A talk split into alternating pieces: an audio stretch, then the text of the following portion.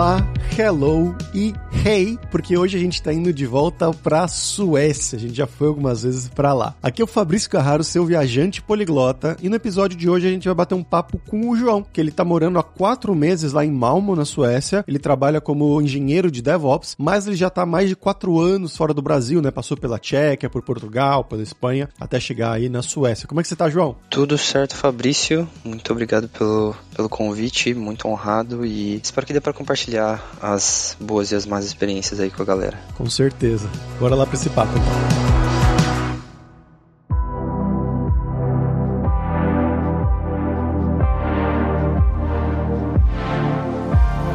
João, pra gente começar aqui, como sempre, né, eu quero que você se apresente pra nossa audiência, né? Então, de onde que você é no Brasil, o que que você estudou, o que que você fez da vida e um passo a passo da sua carreira até chegar em Malmö, na Suécia. Certo. Bom, eu sou o João, João Nogueira. Nasci e fui criado em Campo Grande, no Mato Grosso do Sul. Iniciei, digamos que o meu interesse, minha carreira, talvez, em, em tecnologia da informação muito jovem, já com uns doze, treze anos. Aquele clássico, o menino que conserta o computador dos vizinhos, da família, dos amigos. O sobrinho, né? É, o sobrinho, exatamente. O sobrinho do, do P H P, mas nessa época eu não mexia com P H P.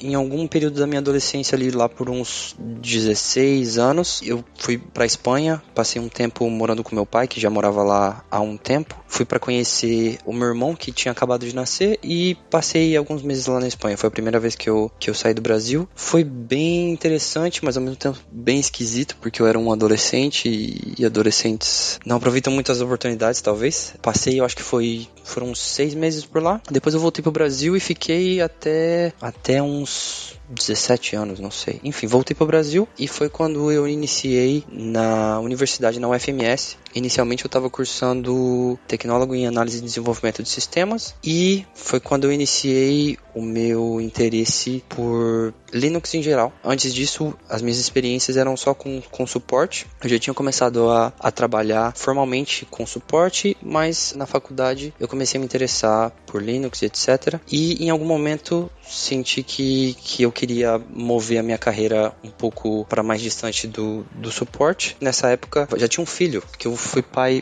bem cedo, fui pai com dezessete, então eu consegui, de certa forma, manter, me manter empregado e, enfim, manter o meu filho alimentado fazendo o que eu gostava, que era trabalhar com computadores em geral, mas era suporte, não era exatamente onde eu, eu desejava estar. Então, eu, enquanto ainda trabalhava com suporte, continuava estudando e, e etcétera. Só que era uma rotina bem puxada. Eu tinha sempre na minha cabeça essa vontade de, de voltar para fora, de meio que uh, aproveitar o que eu tinha só tido um gostinho enquanto eu era adolescente, mas não tinha muito, de fato, aproveitado. Quando eu tive essa experiência de sair do Brasil, eu senti como se o meu universo, meu, minhas perspectivas tivessem se expandido, mas eu ainda não tinha conseguido tocar em nada, não tinha conseguido fazer nada muito tangível. Então isso sempre passava pela minha cabeça, mas enfim, estava me mantendo. Nesse momento eu estava ainda tava casado com a mãe do meu filho, trabalhando, estudando, e beleza. Em algum momento da minha, da minha carreira, ainda com suporte, na empresa onde eu trabalhava, se chama Before, eu tive a oportunidade de fazer um teste e, e, e ver se eu me habituava a um cargo mais de qualidade de software. Então eu tive esse início com testes, a princípio manual, teste de software, que era, essa empresa desenvolvia alguns sistemas, e eu acabei gostando, e então tive esse, essa pequena mudança de suporte para a qualidade de software, e foi quando eu, eu tive meu primeiro contato mais, digamos que profissional e, e mais amplo com as aplicações que a gente podia ter de Linux e de algumas features muito específicas, por exemplo, containers, que naquela época, isso era, sei lá, dois mil e treze, talvez. Nossa, existia containers? Sim, tinha acabado de aparecer Docker, e era tipo a coisa mais hipster, mais... mais trending que, que existia, e essa empresa tinha, tinha adotado. Eles estavam começando a mexer e nem, nem tinha muito a ver com a minha, a minha função, é, mexer com Docker e, e organizar, por exemplo, a... Um... codar os ambientes de, de desenvolvimento, deixar tudo separadinho e etcétera, mas me interessou muito e eu fiquei sempre com isso. Na empresa eu não, não consegui utilizar muito, era mais voltado para P H P naquela época e frameworks de, de P H P e os testes que eram possível, que eram viáveis de fazer de maneira automática e tal, mas isso sempre ficava na minha cabeça. E aí o que eu fiz nessa época foi começar a testar com, com uns projetinhos em casa mesmo, com um computador velho que tinha parado lá, e eu ia testando as, as aplicações e cada vez ia me interessando mais. Nesse momento nem existia essa discussão de DevOps, que hoje em dia não se sabe, hoje, hoje em dia já está até meio que em decadência, agora não é mais DevOps e vai ser outra coisa, mas enfim, nesse momento não existia, só que era do meu interesse e eu continuei estudando. Continuei nessa empresa por um tempão, se eu não me engano foi até... Foi até a minha saída do Brasil, quase, que aconteceu em dois mil e dezoito. Foi dois mil e dezoito. O que aconteceu? Durante todo esse, todo esse trajeto, eu continuei estudando e trabalhando, só que em algum momento eu senti que o curso de análise e desenvolvimento não, não era exatamente o que eu estava buscando, e eu pensei que talvez eu mudando de curso fosse me abrir novas perspectivas, não sei. E eu entrei de novo na U F M S, mas dessa vez para sistemas de informação. O curso começou Começou de novo, deu um gás e, e eu fui me animando e etcétera. Só que depois de algum tempo voltou para aquele mesmo sentimento de, sei lá, não, não, não tô conseguindo ver uma possibilidade de melhora a médio prazo, a minha rotina tá muito corrida e etcétera. E eu trabalho e estudo e não, não me vejo, por exemplo, me movendo, progredindo. E calhou também que nesse momento eu tava tendo um monte de, de mudanças na minha vida. Eu me separei da, da mãe do meu filho e em algum momento eu fui assaltado também no Brasil, e, e isso meio que me deu uma, sei lá, me, me, deu, me acendeu um alerta, me deu um, um empurrãozinho que eu acho que eu precisava. E também em dois mil e dezoito teve uma fatídica, um, um fatídico acontecimento político no Brasil que eu meio que vislumbrei que a partir daquele momento as poucas possibilidades de progresso que eu via enquanto indivíduo e, sei lá, para o ambiente em geral, estavam meio que descartadas. Então, toda essa, essa junção de fatores me levou a, a decidir que eu não queria continuar no Brasil, porque, enfim, estava fazendo muito, muito esforço, não estava tendo tempo para nada, inclusive para ficar com meu filho, quase não conseguia. E eu falei, quer saber? Já que eu tô aqui no Brasil, morando no mesmo bairro do meu filho e por causa da minha rotina, eu quase não consigo estar presente, é melhor eu focar esses, esse esforço, esse sacrifício que eu tô fazendo em alguma coisa que possa dar um retorno maior e, eventualmente, eu trago meu filho para perto de mim, etcétera. Então foi basicamente a minha decisão a respeito de, de sair do Brasil. Só que foi um pouco mais tranquilo para mim, porque por causa do, do meu pai, da, da minha família que já tinha imigrado antes, eu já tinha conseguido a nacionalidade espanhola. Então, por esse privilégio também, foi mais um dos pontos que eu, que eu levei em consideração para aproveitar e, e tentar. O pior que podia acontecer era dar tudo errado e eu ter que voltar. Enfim, saí do Brasil. Inicialmente eu fui para Espanha, que é onde eu tinha família, só que a região da Espanha onde a minha família mora é o sul da Espanha, numa cidade chamada Algeciras. E é uma região que é bastante sazonal. Durante o verão tem bastante movimento, bastante trabalho, bastante gente de fora, só que ela é muito, essa região é muito dependente dessas pessoas que só vêm durante o verão, e os trabalhos são todos de garçom, de auxiliar de cozinha, etcétera. Então, quando eu cheguei, eu cheguei em janeiro, cheguei em janeiro de dois mil e dezenove, não tinha trabalho, tava tudo parado. O que eu consegui pegar foi através das, da rede de contato de brasileiro, de imigrante, consegui trabalhar de pintor, consegui trabalhar de ajudante de, de pedreiro, ajudante disso, ajudante daquilo. Só que, obviamente, eu não, não tava satisfeito porque eu não tava atuando na minha área, enfim. Então, enquanto eu cheguei, no momento que eu cheguei na Espanha, comecei a mandar currículo para basicamente toda a Europa. Você já tinha o espanhol e o inglês nessa época? Olha, nessa época eu já tinha um espanhol bem básico que foi aprimorado no, no dia a dia, né? Depois que eu já tinha chegado lá, mas eu tinha um espanhol... Um portunhol. É, o, o bom e velho portunhol do, do imigrante brasileiro na Espanha. E também o inglês era muito, muito básico, mas... É, não... tinha muito que melhorar ainda, mas enfim, era o que eu tinha, que eu conseguia utilizar e, e me valeu. Continuei aplicando para vagas por toda a Europa, só que não, não conseguia nada, até que nessa região existe também, não sei se você já ouviu falar, tem um, como é que, se, como é que eles chamam isso? É um território ultramarino do Reino Unido, que fica encostadinho na Espanha, chama Gibraltar. Sim, claro. E meio que é, como que eu digo... a galinha dos ovos de ouro dessa, dessa região. Então, para esses mesmos trabalhos que eu estava fazendo na Espanha, existia em Gibraltar e pagava um pouquinho melhor. Só que a diferença é que eu ia ter que me deslocar de Algeciras até Gibraltar, que também não era muito distante, era tipo uns quarenta minutos de ônibus e você atravessava a fronteira e estava nesse lugar. Inclusive, é um, é um, um destino muito, muito interessante, tipo, para você entrar na cidade, meio que o aeroporto, a pista de decolagem, ela para, fecha para os aviões e abre para as pessoas e para os carros atravessarem. Coisa de louco, tipo, tem até nesses documentários de, ah, lugares mais inusitados e não sei o que, eu já vi umas três, quatro vezes na televisão. Tipo um semáforo, ele fecha, a galera passa. Exatamente. Aí abre, o avião pousa. Sim, é, é uma loucura, e, tipo, aí quando é para para decolar avião ou, ou pousar, etc, é ao contrário, fecha a passagem dos pedestres e aí você vê um avião gigantesco decolando ou pousando na sua frente a poucos metros de, de distância. Enfim, é, é incrível.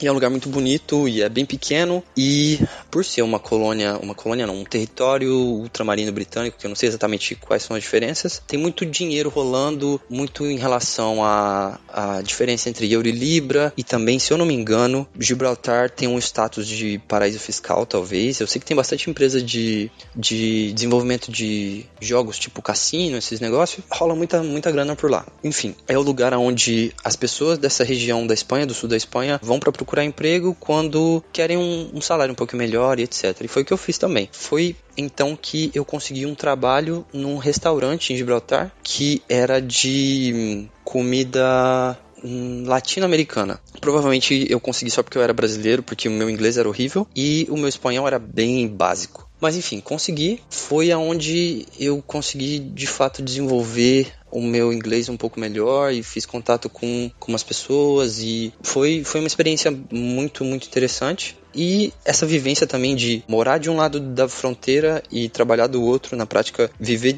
em um país e trabalhar no outro, foi aonde basicamente eu tive essa, essa primeira experiência. Fiquei nesse esquema, nesse... nessa configuração, digamos, por alguns meses. Eu esqueci de comentar também, quando eu saí do Brasil, eu comecei a namorar, vim pra Espanha primeiro sozinho e depois essa minha namorada veio, e na minha concepção, a partir daquele momento a gente se casou, então era o meu segundo casamento. Eu tava trabalhando já em Gibraltar e ela tava juntando dinheiro no Brasil pra conseguir vir pra Espanha pra morar comigo, e ainda enquanto eu tava trabalhando nesse restaurante em Gibraltar, eu continuava mandando cu- currículo e, e aplicando pra vagas em toda a Europa, e assim me mantive. Em determinado momento, ela comprou a passagem dela do Brasil e estava já pronta para vir para Espanha. Eu recebi um contato de uma empresa em, em Portugal, me oferecendo um trabalho que era de suporte técnico, só que precisava de alguém que falasse espanhol. Por isso que eles estavam me, me ligando. Espanhol e português. Por isso eles estavam me ligando e tal, e a oferta era interessante e eu aceitei. No fim das contas, o que aconteceu foi que a minha namorada chegou do Brasil na Espanha. A gente ficou lá por uns, umas duas semanas e já embarcou Embarcamos para Lisboa. Chegamos em Lisboa totalmente perdidos, totalmente, enfim, nunca tinha passado por lá, nunca tinha nem imaginado morar, trabalhar em Lisboa, mas enfim, lá chegamos. Em Lisboa, como muita gente deve saber por causa do, dos podcasts e do que muitos imigrantes comentam, é bastante difícil você conseguir se manter com o salário de lá, que é um dos mais baixos da Europa, e os aluguéis de lá, que são proporcionalmente dos mais altos também. Então, o que a gente fez foi procurar quarto para dividir apartamento com, com outras pessoas, e inicialmente nós encontramos com brasileiros. Então chegamos lá e fomos para morar nesse quarto. Comecei a trabalhar, a minha namorada ainda não, não tinha conseguido nada, e nos mantemos assim, nos mantivemos assim por alguns meses. Essa empresa onde eu trabalhava é um call center bem, bem grande que tem em Lisboa, chama Teleperformance, e era bem interessante, era uma equipe bem internacional, mas era de novo suporte. Na minha perspectiva, era um progresso em relação a, ao que eu tinha, entre aspas, regredido antes, que era sair do Brasil trabalhando com qualidade de software, com testes, depois fui para a Espanha, trabalhei com tudo que apareceu e finalmente consegui ir para Portugal para voltar a trabalhar com suporte. Era um progresso, era uh, melhor do que melhor do que o que eu tinha antes, mas ainda assim eu, eu tinha a ambição de ou chegar numa posição de desenvolvimento ou encontrar de novo alguma coisa com testes, e eu ainda não vislumbrava essa, essa possibilidade do, do DevOps nessa época. Portanto, eu continuei, continuei aplicando, mandando o currículo para tudo que eu achava interessante no LinkedIn, e fomos nos, nos virando em, em Portugal. A minha namorada demorou um tempo para conseguir trabalho, e os trabalhos que ela ela conseguiu era também sempre o típico trabalho de imigrante, os mesmos que eu tinha na Espanha, ela conseguiu em Portugal, foi trabalhar em restaurante, foi trabalhar de diarista, de, de limpeza, etcétera. E era o, aquele perrengue, aquele sofrimento de falta grana, de só consegue trabalhar e chega em casa tá todo mundo cansado, não consegue fazer nada, etcétera. Esse foi outro dos motivos pelos quais eu continuei buscando alguma outra coisa. Ao total, se eu não me engano, a gente ficou em Portugal juntos por uns seis meses. Para minha total surpresa, me ligaram da República Tcheca, ou Tchequia, e me ofereceram uma posição para trabalhar com suporte também. Precisavam de alguém que falava espanhol e, o mais espantoso de tudo para mim, que nunca imaginei, era da Amazon. Então, eu aceitei, tipo, de cara, sem nem pensar, sem nem reconsiderar. Depois que eu aceitei, tive que comunicar... Ou melhor, antes de eu aceitar, óbvio que eu, que eu conversei com a minha namorada, que nessa época já era minha esposa. Conversei com ela e, e chegamos nessa... Por causa de todo o perrengue de antes, né, de, de, das dificuldades financeiras e tudo mais, pensamos, bom, a gente não tem muito a perder, já estamos fora do nosso país, então por que não? Então, eu fui primeiro pra Praga, isso foi mais ou menos em... acho que novembro de dois mil e vinte, se eu não me engano. Fui pra Praga, cheguei lá, foi um choque, porque eu saí de... As minhas experiências na Europa eram o sul da Europa, que era Espanha e Portugal, conhecidos, sei lá, como a parte ensolarada, a parte bonita, quase como se fosse o, o Caribe europeu. E fui pra República Tcheca, pra Praga, que era o centro da Europa. Cheguei lá, muito frio, muito escuro, o dia muito curto. Foi um choque que eu não, não tinha me preparado, não tinha pesquisado a respeito, mas no fim das contas foi... Eu consegui desenrolar muito porque o ambiente de trabalho na Amazon era, era muito, muito, muito bom. É a Europa verdadeira, né? Você tinha saído do Brasil para ir para Portugal e Espanha, que são a Europa meio Nutella.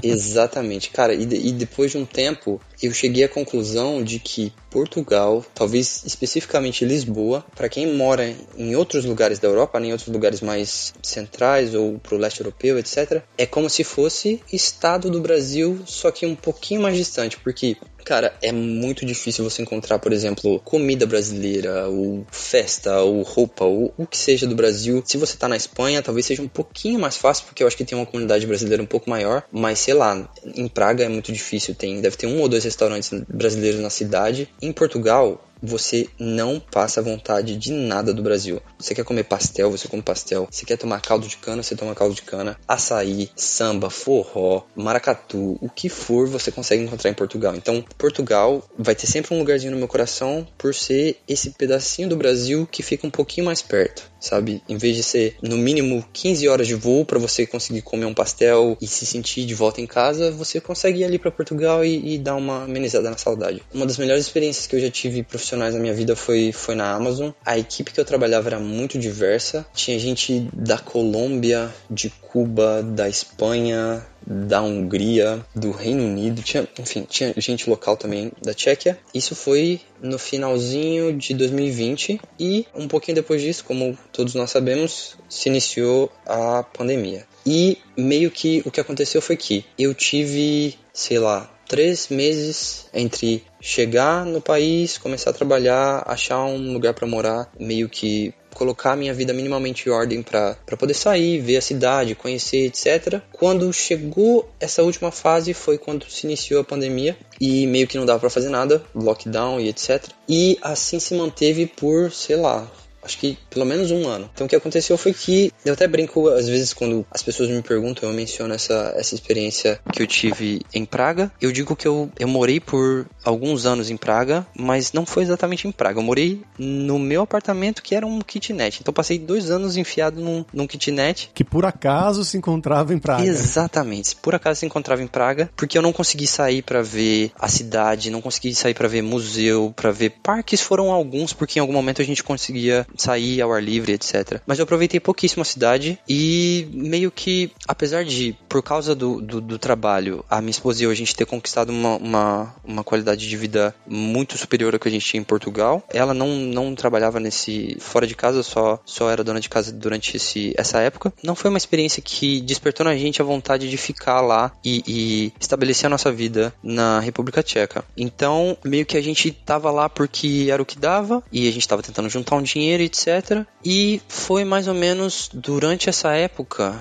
que eu comecei, durante a, a pandemia, trancado em casa só trabalhando, fone de ouvido e escutando o Carreira Sem Fronteiras quase que diariamente. E eu ouvi o episódio da Joviane e o Marco Bruno, que eles tinham contado a história deles, que eles tinham passado por Malta e etcétera, e foram parar na Suécia, e eles foram comentando de como a experiência deles na Suécia estava sendo boa, e dos pontos positivos e negativos, que era basicamente o frio e a diferença cultural com as pessoas, mas enfim, como a experiência deles estava sendo boa e como o país era interessante para quem tinha crianças e etcétera, e aquilo me despertou uma, uma vontade de, de conhecer o país, e, e eu conversei com a minha esposa nesse, nessa época e falei que eu não tinha muito a perspectiva de, de permanecer na Tchequia, não tinha vontade de aprender o idioma, não, não, meio que tinha me desiludido daquele lugar em geral e que eu gostaria que a gente procurasse um outro lugar para se estabelecer e, e eventualmente ter os nossos filhos, para eu trazer o meu filho para morar com a gente e tal, e a Suécia sempre ficou ali na cabeça muito por causa do Carreira Sem Fronteiras. Continuei escutando até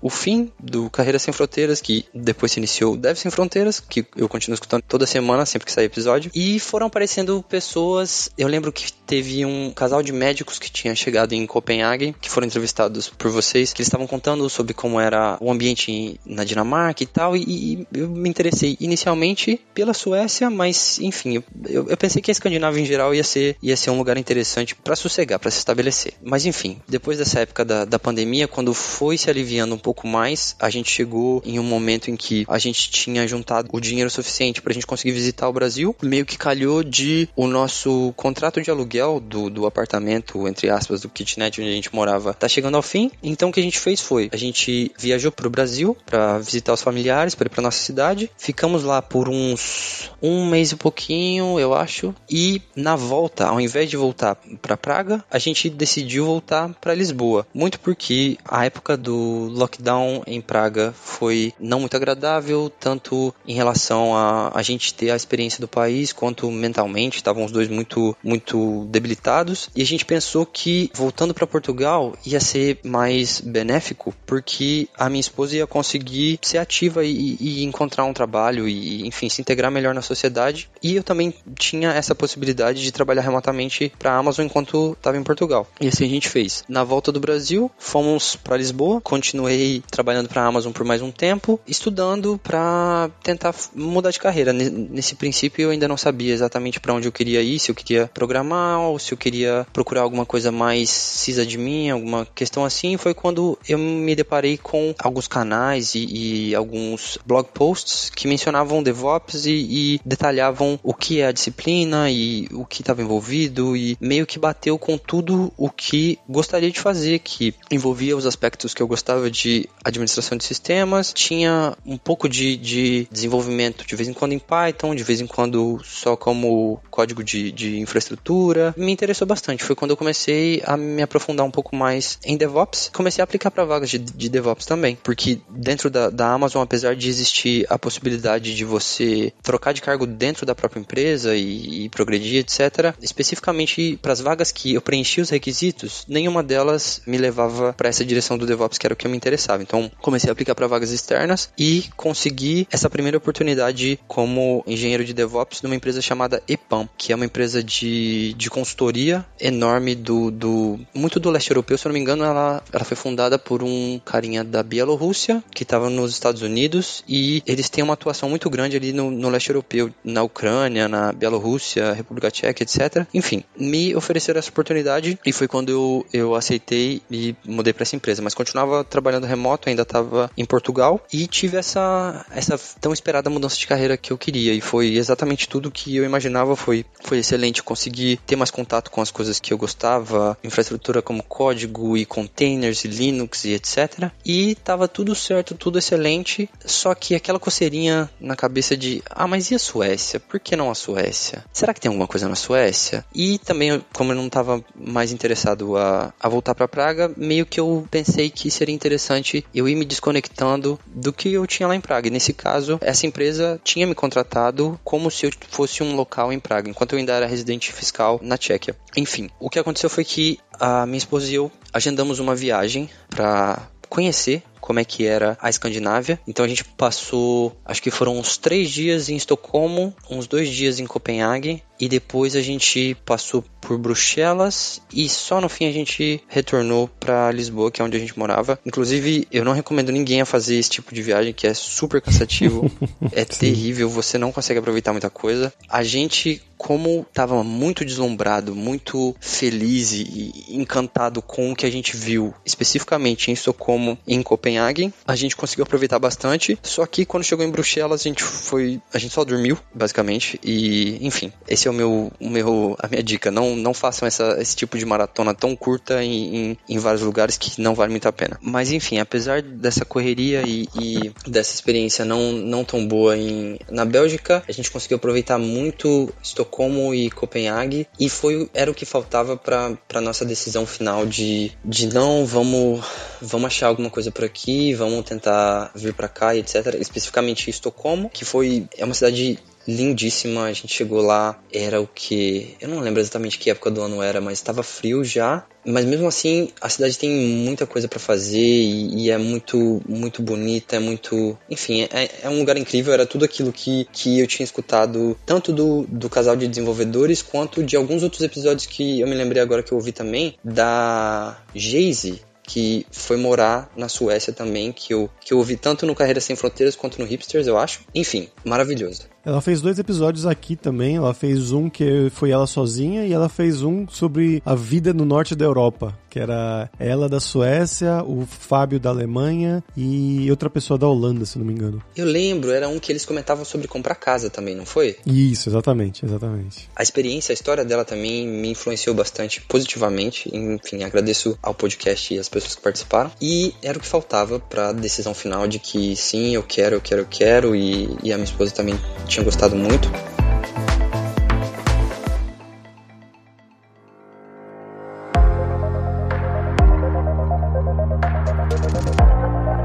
Voltamos para Portugal com essa pulguinha atrás da orelha de, de querer achar uma oportunidade para cá, para a Escandinávia, especificamente na Suécia, e foi o que eu continuei fazendo, que dei uma polida no, no currículo, apesar de estar muito satisfeito na empresa onde eu estava e, e ter conseguido finalmente esse upgrade na, na carreira e tal. Pensei que já era, já tinha conseguido uma experiência legal para tentar aplicar para o mesmo cargo, só que na Suécia. Porém, para minha frustração, não aconteceu. F- apliquei para, sei lá, centenas de vagas em Estocolmo, fiz um monte de entrevista, passei por um monte de processo, avançava alguns, em outros só tomava ghosting, e, e, enfim. Por algum motivo não, não funcionou. E em determinado momento eu pensei, bom, eu tô focando muito em Estocolmo, porque ah, eu tô deslumbrado com a Suécia, mas Copenhague também foi um lugar muito interessante, por que não tentar a Dinamarca? E foi quando eu também expandi, abrangi um pouco mais, de maneira mais aberta, essa região e comecei a aplicar para vagas em Copenhague também. E em Copenhague apareceu essa oportunidade de me, me entrar em contato comigo dessa empresa onde eu trabalho hoje, que se chama Ivy. É uma startup focada em, em sustentabilidade e, e, como se diz, carbon accounting. Pô, contagem de carbono, é? Você, você, provavelmente algo assim. Exato. E o, o C T O entrou em contato comigo, fez uma entrevista super descontraída e, e, e me explicou muita coisa e conversou sobre o que a empresa fazia e sobre Copenhague no geral. Coincidentemente, além do C T O, quem quem estava na entrevista, quem estava me entrevistando, era um outro engenheiro de DevOps mais sênior, o Ricardo, que é brasileiro. E foi uma entrevista, tipo, muito, muito, muito boa, muito descontraída. Eu gostei demais do, do, do ambiente, só que eu já estava naquela, naquele nível de que, como eu tinha aplicado para muitas vagas antes e, e nenhuma tinha dado certo, eu tava tipo, ok, vamos para mais essa, na pior das hipóteses é mais um treinamento para eu responder as mesmas perguntas e, e vai ser prática, não, não tava botando muita fé. Só que depois da entrevista eu recebi a resposta de que gostaram de mim, que gostariam de continuar, de proceder,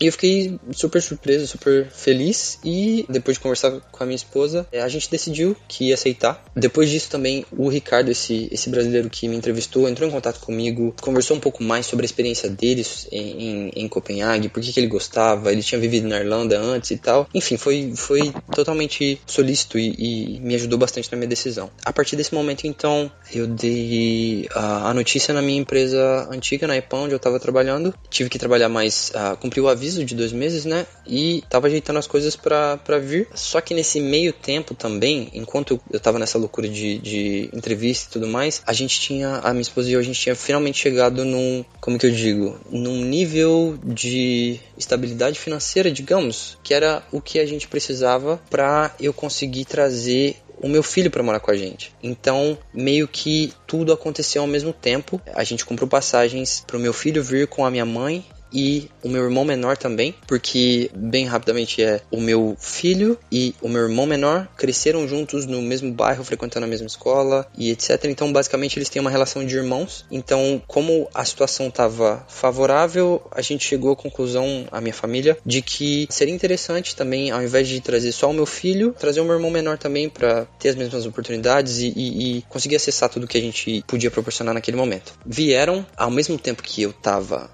de mudança para Dinamarca. Então, essa galera veio. Nessa época a gente ainda morava em Lisboa. Então, vieram, curtiram Portugal. Isso foi bem em agosto. Bem em agosto, então o verão. Curtiram praia e, e adoraram a, a experiência. Enquanto isso, eu estava desenrolando tudo para vir para Dinamarca. Embarquei, então, para Copenhague no finalzinho de agosto. Comecei nessa empresa onde eu tô na Ive em setembro. E só surpresas boas, tanto com a empresa em relação ao processo de entrada, treinamento, adaptação, quanto com a questão mais burocrática, que é sempre um pesadelo. Eu já tinha tido a experiência de correr atrás de documento, tanto sob a perspectiva de um cidadão europeu, que era o meu caso, que é um pouquinho mais fácil, quanto na perspectiva de alguém que só tem a cidadania brasileira, que era a minha esposa na, naquele momento. Então, fiz isso tanto em Portugal, quanto na Espanha, quanto na Tchequia, e eu tava já me preparando para chegar em, na Dinamarca e ser um pesadelo de novo, só que não foi. Em, sei lá, um mês, digamos, já tinha o meu C P R, que é o equivalente ao C P F da Dinamarca. Enfim, foi, foi muito bom, exceto quando chegou na parte de conseguir um lugar para ficar. Todo mundo reclama disso na Europa, né? Na Alemanha, na Inglaterra. Exatamente. Não, e, e o pior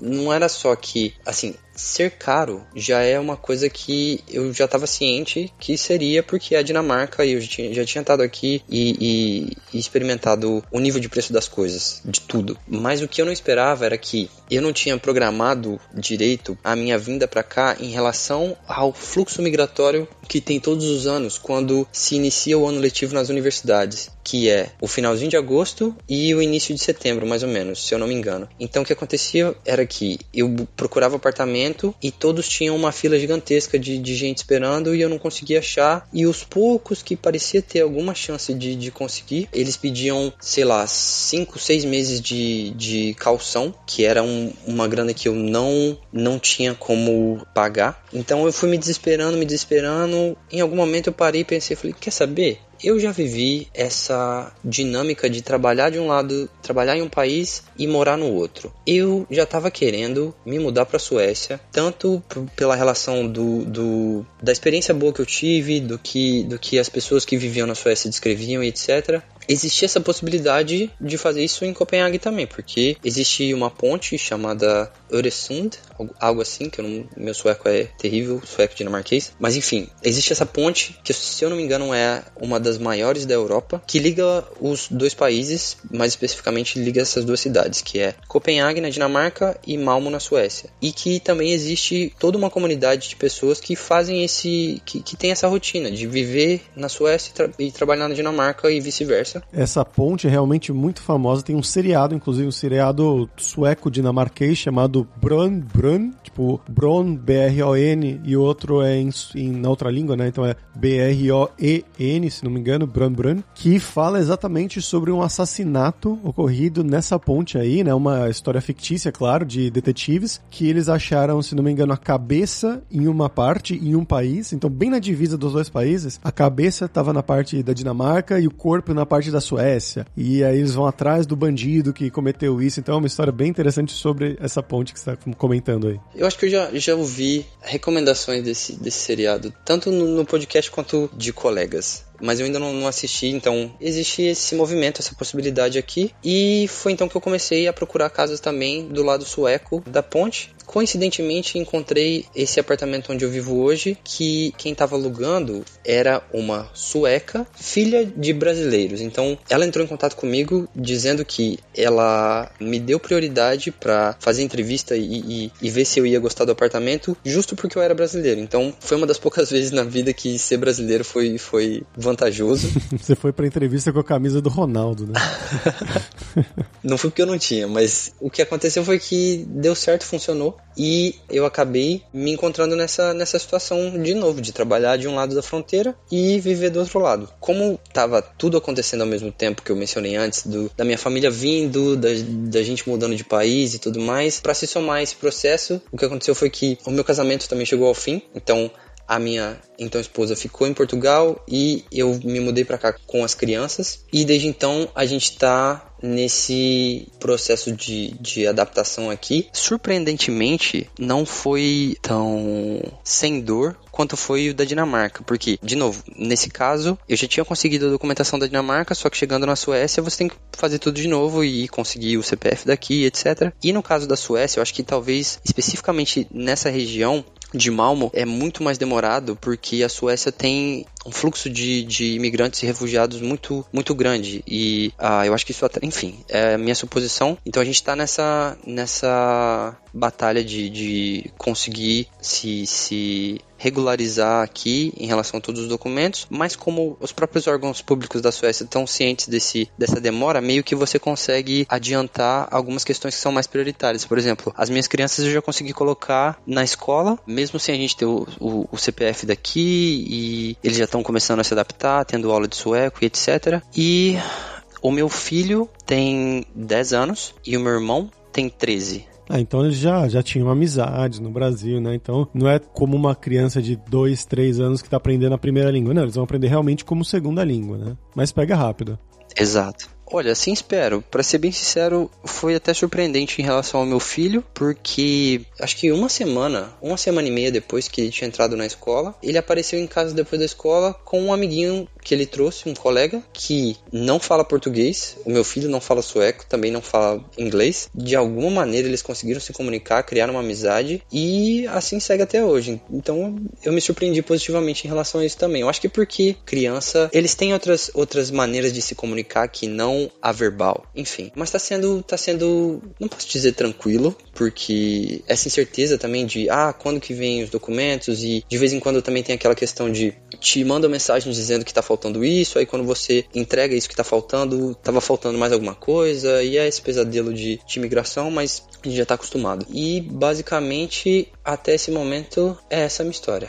E desses pontos, né, você falou que você está aí há cerca de, de cinco meses, as crianças estão começando a ir para a escola agora, né, fazer amiguinhos e tudo mais. Para você, de fazer esse commute, né, tipo a saída e volta na ponte ali e trabalhar, como tem sido? É de carro? É de transporte público? Tem um, um cartão que você consegue comprar aqui, que é, ele te permite você utilizar o transporte público na cidade de Malmö inteira, nas regiões que você selecionar em Copenhague, você consegue atravessar a ponte e eventualmente também, acho que até usar ferry boat, barco, etcétera. É, é o transporte, é porque existe como se fosse um consórcio entre as duas cidades, muito por causa desse fluxo grande que tem de, de pessoas, enfim. E com esse cartão eu uso o trem para atravessar para o outro lado, e quando eu chego em Copenhague eu consigo usar o trem suburbano, o metrô, os ônibus, etcétera. Então é, é assim mais ou menos que eu faço a, o trajeto. A empresa onde eu trabalho é bastante flexível em relação a trabalhar de casa, então quando existe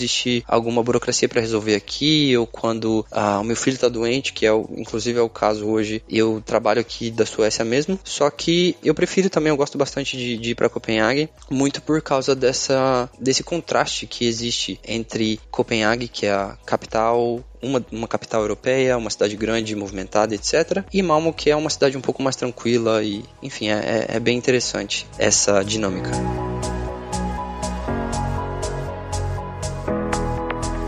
E João, vamos falar agora sobre dinheiro, que é uma das coisas que o pessoal mais pergunta aqui no podcast, né? Você passou por vários países, você até chegou a comentar, né, que em alguns vocês tiveram mais dificuldades com a sua ex-esposa e tudo mais, mas se você puder fazer uma visão geral, assim, para os nossos ouvintes aí brasileiros que estão pensando em ir para Portugal, para Tchequia talvez, né, ou então aí para Suécia ou para Dinamarca, né? Você acaba trabalhando para uma empresa dinamarquesa, no caso, né? Qual é essa diferença salarial, vamos dizer assim, para um júnior, para um sênior, para um pleno, mais ou menos, e também o custo de vida nesses lugares, assim, onde que sobra mais dinheiro, o que que é mais caro? Olha, na Espanha, que foi onde eu passei primeiro, eu não cheguei a ter experiência no mercado de T I, mas, no geral, o custo de vida é mais alinhado com o salário mínimo. Se eu não me engano, da última vez que eu conversei com meu pai, porque na Espanha tem salário mínimo, né? Não é, não é uma prática global ou, ou, enfim, tão comum em todos os países, mas na Espanha existe o salário mínimo e, se eu não me engano, tá em torno de uns mil e duzentos euros. E lá, lá nessa região, meio que você conseguia se manter tranquilo com o salário mínimo, pagando, por exemplo, uns quinhentos euros num aluguel de um, um apartamento de um quarto, talvez dois, se você, se você tivesse os contatos certos. Então, tendia a sobrar um, um pouquinho mais de dinheiro, mas nada assim de, de esbanjar, pelo menos na minha perspectiva, enquanto eu estava trabalhando com os trabalhos, digamos que de imigrante. Depois que eu fui para Portugal, a situação apertou um pouco mais, porque o meu salário lá, trabalhando com suporte, era em torno de uns oitocentos euros líquidos no máximo. A minha esposa, naquele momento, chegou a ganhar também um salário mínimo em Portugal, que era em torno de uns seiscentos e pouquinho, setecentos euros, mais os aluguéis em, em Lisboa especificamente. Você não consegue achar, sei lá, um, um apartamento de um quarto numa região relativamente próxima a Lisboa por menos de seiscentos euros, e aí você tem que levar em consideração também calção e, e eventualmente as despesas da casa e tudo mais. Então era uma situação muito mais apertada, apesar de que estávamos os dois trabalhando. Também em Portugal eu não tive, não cheguei a ter contato com o mercado de de desenvolvimento eu mesmo, eu tava só como suporte. Que mais? Me mudando pra Tchequia, a situação já foi um pouco mais tranquila. Não muito, porque também os aluguéis em Praga são bastante altos, mas por eu estar trabalhando na Amazon, que era uma empresa mais robusta e, e tinha condições de, de oferecer salários mais competitivos, a nossa situação era um pouco mais tranquila, mesmo só eu trabalhando. A gente pagava mais ou menos uns seiscentos euros, o equivalente a seiscentos euros no nosso apartamento de nosso estúdio, né, que era um kitnet, e mercado, esse tipo de coisa, que era também durante a pandemia, era a única coisa que a gente gastava, era bem, bem tranquilo. Era mais ou menos o mesmo nível de Portugal, mas os salários eram, eram muito, muito maiores. Eu estava inicialmente trabalhando com suporte, mas eu lembro que eu cheguei a me candidatar para vagas de desenvolvimento e tive contato de uma empresa grande que estava oferecendo uma posição de júnior. E naquela época, isso tem no máximo uns dez meses, um ano talvez. Na minha posição de, de suporte com nível de senioridade pleno, eu ganhava em torno dessas cinquenta mil coroas. Coroas tchecas, cinquenta mil dá dois mil e cem euros. Por mês, por mês, isso. Não é um mau salário. De maneira nenhuma, de maneira nenhuma. Era bem confortável pra gente se manter lá. E aí, eu tava nessa faixa salarial como suporte pleno. E essa empresa que me contactou, a Red Hat, eles estavam oferecendo uma vaga de júnior pra desenvolver em Python. E o salário era cinco mil coroas a menos, se eu não me engano. Era quarenta e cinco, mas era pra uma vaga júnior. Então, eu imagino que pleno, sênior, já vá... Eu lembro que a recrutadora chegou a comentar que de pleno pra sênior você conseguia facilmente duplicar ou às vezes até triplicar esse salário. Então é a base que eu tenho. Depois, saindo da República Tcheca, vindo para a Dinamarca, aqui o custo de vida obviamente é muito mais alto, tanto para aluguéis, por exemplo, os apartamentos que eu encontrava em Copenhague de um quarto, eu não conseguia nenhum por menos de doze, treze mil coroas dinamarquesas. Isso dá mil e seiscentos euros. Ui, mil e seiscentos euros, olha só. Enfim, para um apartamento de um quarto. Mas os salários também acompanham. Então, pelo pouco que eu vi, para uma posição de desenvolvimento júnior, você já deve receber um salário de pelo menos umas trinta mil coroas, trinta e três por aí. Só que a grande questão aqui, nessa região, na Escandinávia em geral, é o imposto, porque esses trinta e poucos geralmente é, é bruto, mas você vai receber na sua conta do banco, de fato, sessenta por cento disso, sessenta e pouquinhos. Então, é algo para se levar em consideração, mas também é um, um local onde o mercado de tecnologia está muito aquecido. Quase sempre eu estou recebendo mensagem de recrutador no LinkedIn e vendo anúncio de vaga, etcétera, especificamente para pleno e sênior, e pelo pouco que eu vejo de alguns colegas, de alguns conhecidos, dá para pegar pelo menos umas sessenta, sessenta e cinco mil coroas como um desenvolvedor entre júnior e pleno. Aí dá para viver muito, muito bem, óbvio, sem aquela ilusão de que você vai conseguir enriquecer ou algo assim, porque é, é muito raro isso acontecer, mas tendo uma qualidade de vida boa, conseguindo frequentar museus, parques e, sabe, ter uma, uma perspectiva de, de de vez em quando fazer uma viagem, por exemplo, e aproveitando da, da diferença que existe, porque na Escandinávia, pelos salários serem, serem mais altos e consequentemente taxas, etcétera, o dinheiro que você ganha na Escandinávia vale mais se você for para o sul da Europa. Então é muito comum você ver gente da Suécia, da Dinamarca, da Noruega e, enfim, visitando a Espanha, Portugal, e ganhando aqui e gastando dinheiro lá,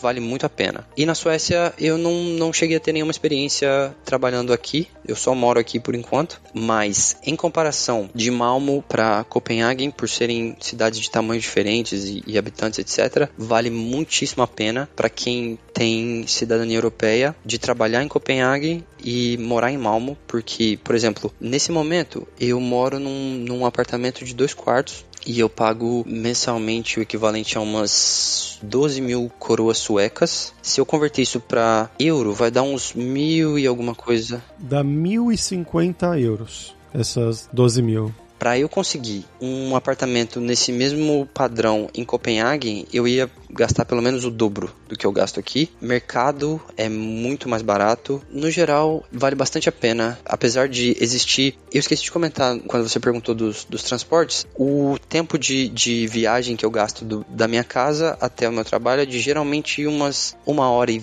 quinze, uma hora e meia, dependendo do, do atraso do trem. Mas, na minha opinião, compensa gastar esse tempo de, de transporte para conseguir acesso a esse padrão de vida um pouco melhor, gastando um pouco menos. Ainda mais vindo do Brasil, que, sei lá, em São Paulo você está acostumado a pegar duas, três horas de transporte para não muita diferença. Eu acho que vale muito, muito a pena.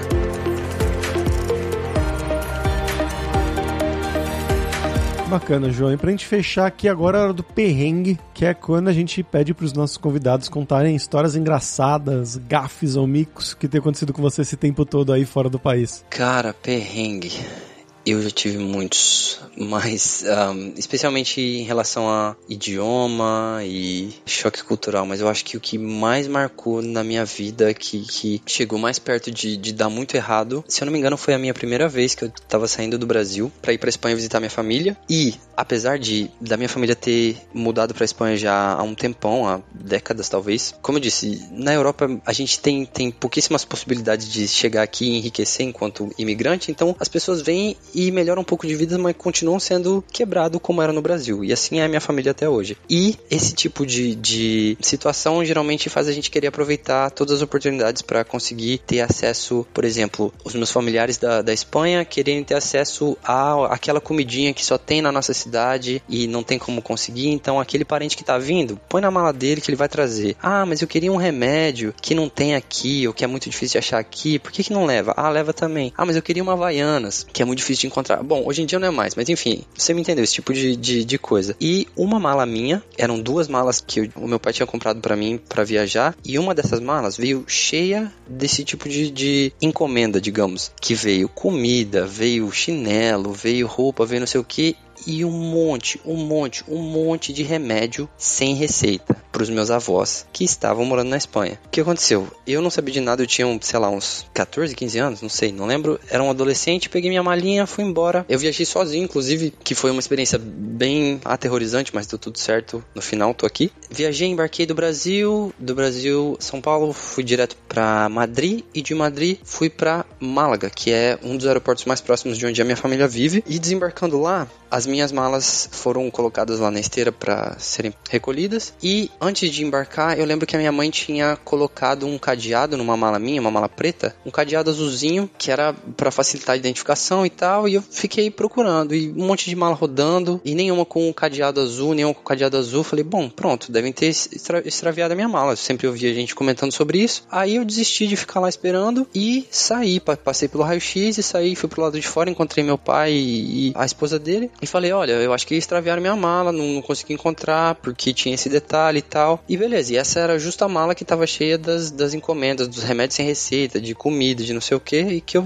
perdi, perdi em tese. Aí beleza, saímos lá, demos a volta no, no aeroporto, fomos pro balcão, balcão de atendimento ao cliente, reportamos lá o que tinha acontecido e tal. E aí eles pedem sempre, quando acontece esse tipo de coisa, eu acho que eles pedem sempre pra você descrever a mala, né? Escrever, ah, tamanho era tal, a cor era tal, tinha tais detalhes, não sei o que, beleza. Descrevi, a mulher falou assim, ah, tá bom, espera um pouquinho aí que eu vou pedir pra darem uma olhada lá e a gente confirma qualquer coisa, a gente libera vocês, vocês vão pra casa e recebe depois. Beleza, aí foram e voltaram com uma mala que era muito parecida com a minha, só que não tinha o cadeado. E aí eu peguei, olhei bem, aí eu percebi nessa hora que esse detalhe azul do cadeado era só uma capinha que encaixava e deve ter caído, mas tinha um cadeado lá. Beleza, falei, ah, não é essa mesmo. Aí ela me entregou, só que pelo que eu entendi, como foi uma coisa meio que na correria ou informal, sei lá, eles pegaram essa mala, trouxeram pra ela por dentro lá pelas passagens que os funcionários têm, e essa mala não passou pelo raio-x. Entregaram essa mala pra gente, fomos embora pra casa, beleza. Chegando lá, na hora que eu abri a mala, meu pai tava do meu lado, ele olhou, abriu, abriu um, um, um olho gigante assim, falou, meu Deus, como que você tá trazendo todas essas coisas? Cadê, cadê a receita? Cadê, cadê a documentação? Isso é,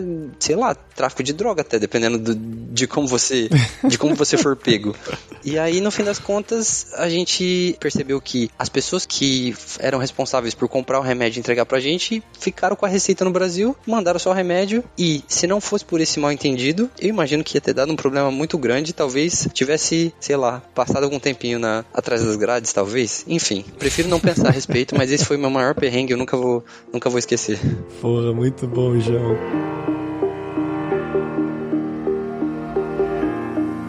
Muito obrigado pela sua participação. Eu tenho certeza que o pessoal vai curtir muito, muita informação. Você quer divulgar alguma coisa? Primeiramente, muito obrigado pelo convite. Como eu disse, acompanho o seu trabalho, acompanho os podcasts da, da Lura e as, as participações de vocês em, em outros podcasts também. Há muito tempo foi uma das maiores influências também para eu, pra eu estar aqui, ter escolhido esse lugar. Eu acho que talvez o LinkedIn, aí não sei, no Instagram, que tá lá parado, mas de vez em quando eu coloco umas, umas fotos do, das minhas crianças, das paisagens que eu encontro por aqui. O meu, o meu arroba, meu username é meio esquisito, meio estranho de, de se, se digitar, então acho que é melhor deixar para o pessoal encontrar na, na descrição. E quem tiver interesse, eu encontrei recentemente uma escola de samba em Copenhague, que é bastante movimentada e são basicamente um montão de dinamarqueses e tem, deve ter eu e mais dois ou três brasileiros tocando na bateria, tem gente, tem uma brasileira que dança, enfim, enfim, quem tiver interesse em curtir um, um samba, um batuque brasileiro aqui por esses lados, manda mensagem. Quem quiser, sei lá, tirar qualquer dúvida sobre imigração em Portugal ou em algum desses países que eu tive, eu tenho alguma experiência com isso, então posso tentar ajudar. E basicamente é isso, agradeço muitíssimo a oportunidade de contar minha história, espero que não tenha ficado muito confuso e obrigado. Imagina, os links do João, como sempre, vão estar lá na descrição do episódio em dev sem fronteiras ponto tech.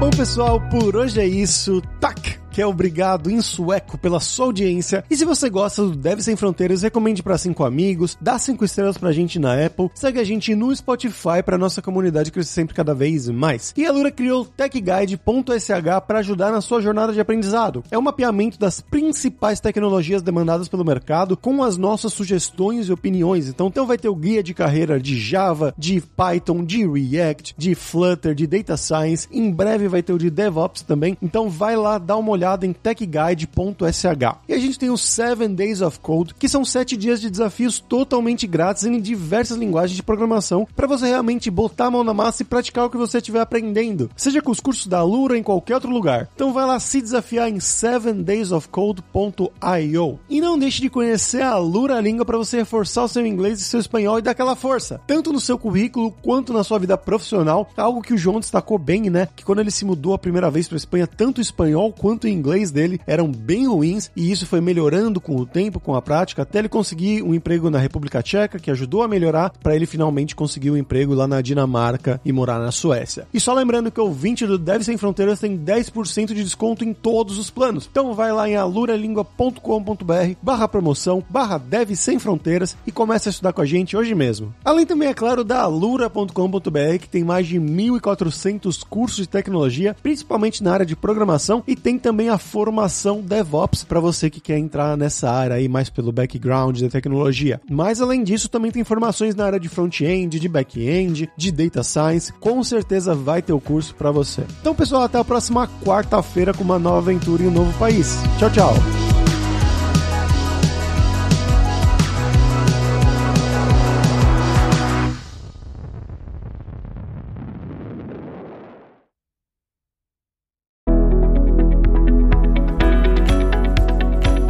Este podcast foi produzido pela Alura, Mergulhe em Tecnologia, e Faculdade FIAP, Let's Rock the Future. Edição e sonorização, Radiofobia, podcast e multimídia.